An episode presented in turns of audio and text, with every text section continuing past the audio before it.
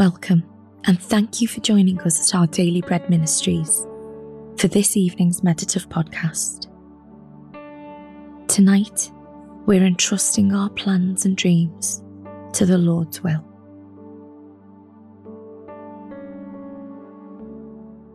As we begin this reflective time, try to get as comfortable as possible. Take some deep, calming breaths.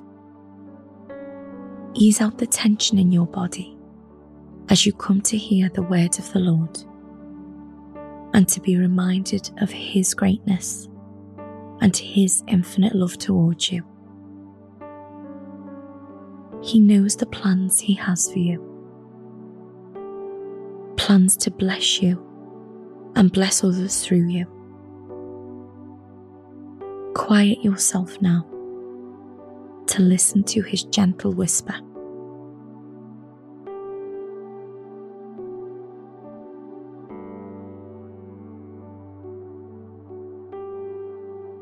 Dear Lord, You know the dreams in my heart, even the ones I've never spoken out loud. There are things that I long to achieve, a type of person I wish I could become,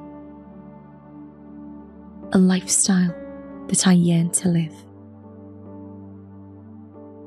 Remind me again tonight that You will do more with my life than I could even ask or imagine. Fulfill my dreams Your way, not mine.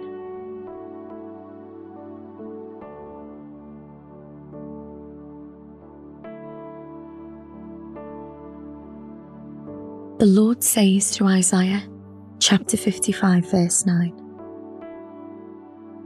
"As the heavens are higher than the earth, so are My ways higher than Your ways,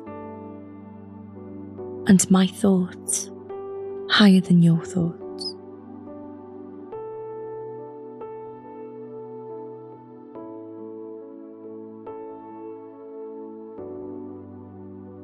We all have hopes and dreams, things that we ask God for, thinking our lives will be that much better and our purpose that much clearer once we have them.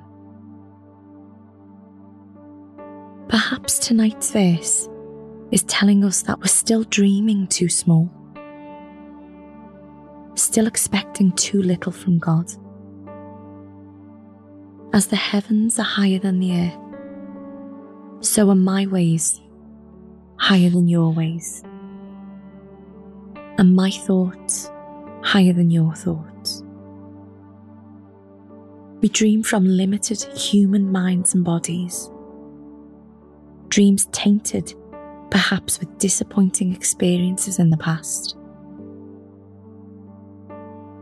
But God's vision for your life has no limits. His ways, love and power are beyond our wildest imaginings.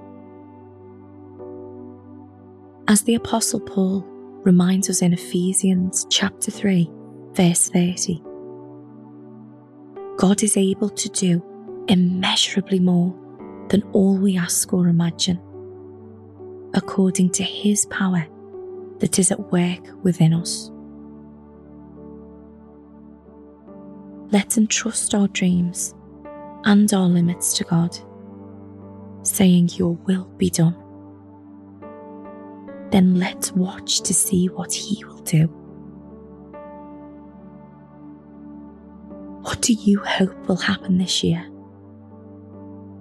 Use this time to commit the next twelve months to the Lord, for Him to do far more than you could ask or imagine.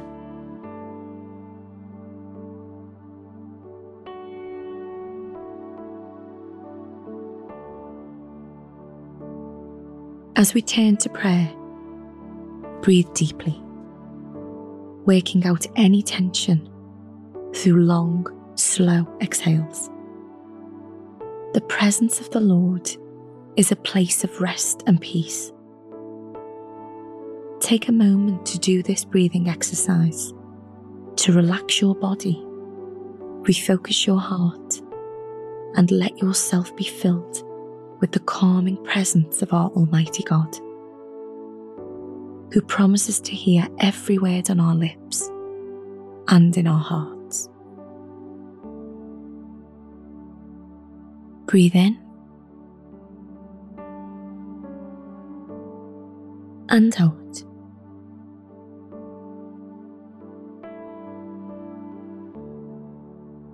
And in.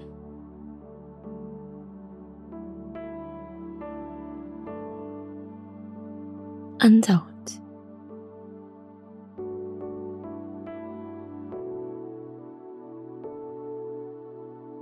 Let's pray.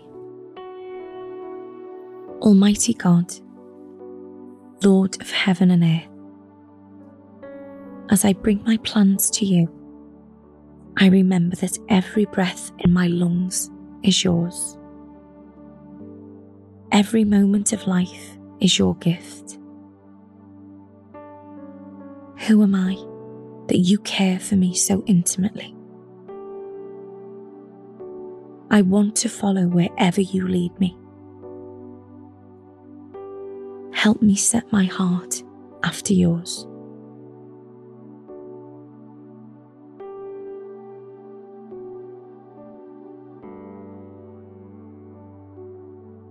Heavenly Father, may your ways become my ways.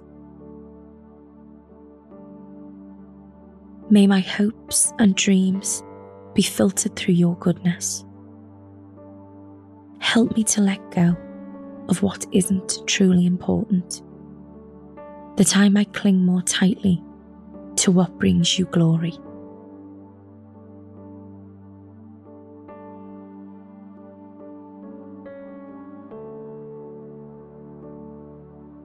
Proverbs chapter nineteen, verse twenty-one says, "Many are the plans in a person's heart, but it is the Lord's purpose that prevails."